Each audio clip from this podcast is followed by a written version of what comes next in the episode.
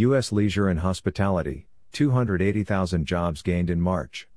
Leisure and hospitality jobs account for almost 40% of all the U.S. jobs lost in 2020. Rise in leisure and hospitality jobs is a clear sign that an increase in travel maintaining employment growth will depend upon the broad restart of travel. The U.S. leisure and hospitality sector gained 280,000 jobs in March and the industry's unemployment rate now stands at 13.0%, compared with 916,000 jobs gained and a 6.0% unemployment rate for the overall economy, according to the monthly employment report released Friday by the Department of Labor. U.S. Travel Association President and CEO Roger Dow issued the following comment.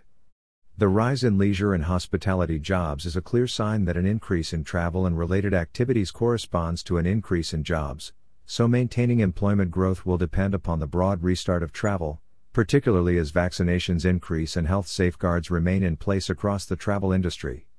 It is important, however, to keep in mind that leisure and hospitality jobs account for almost 40% of all the U.S. jobs lost in 2020, so we are still way behind in terms of a recovery.